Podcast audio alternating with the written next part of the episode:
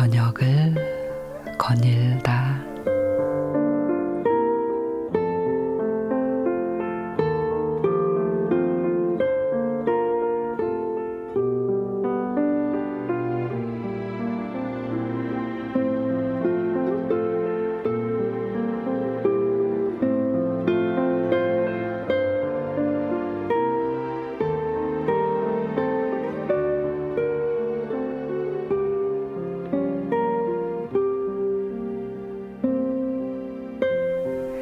여름이 시작될 무렵부터 늦더위가 남아있는 9월까지 초록빛 풀밭을 뒤덮는 익숙한 풀이 있습니다.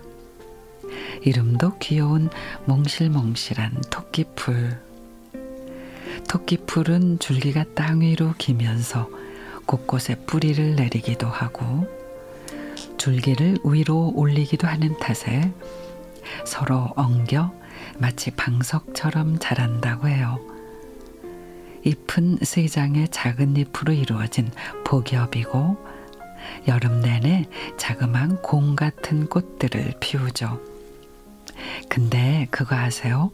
우리가 아는 클로버가 바로 토끼풀이란 거. 잎이 네 장인 돌연변이가 행운의 상징이 되면서 잎이 더 유명세를 치르고 있지만 우리 어릴 적에는 잎의 개수보다는 동글동글한 꽃에 관심이 더 많았습니다. 산책길에 토끼 풀꽃을 만나면 엄마는 꽃 두 송이와 줄기를 엮어 반지를 만드는데 마술을 보듯 신기해하고 있으면 너만 할 때 엄마한테서 배운 거란다 하며 반지를 끼워 주셨죠.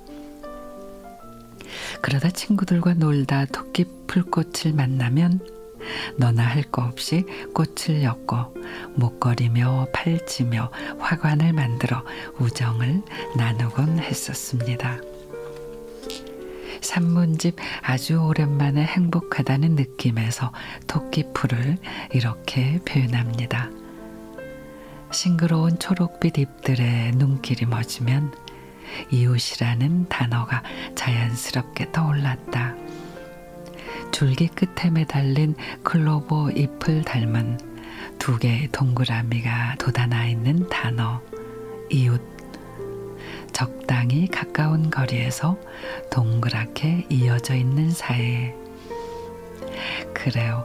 우리 기억 속의 토끼풀은 분명 행운이 아니라 마음과 마음을 이어주고 마음을 나누는 풀꽃이었습니다. 그렇게 클로버에 가려진 토끼 풀꽃처럼 알아채지 못하고 외면한 마음이 얼마나 많을까요? 이제는 그 마음을 놓치지 않도록 더 살뜰히 살펴야겠습니다.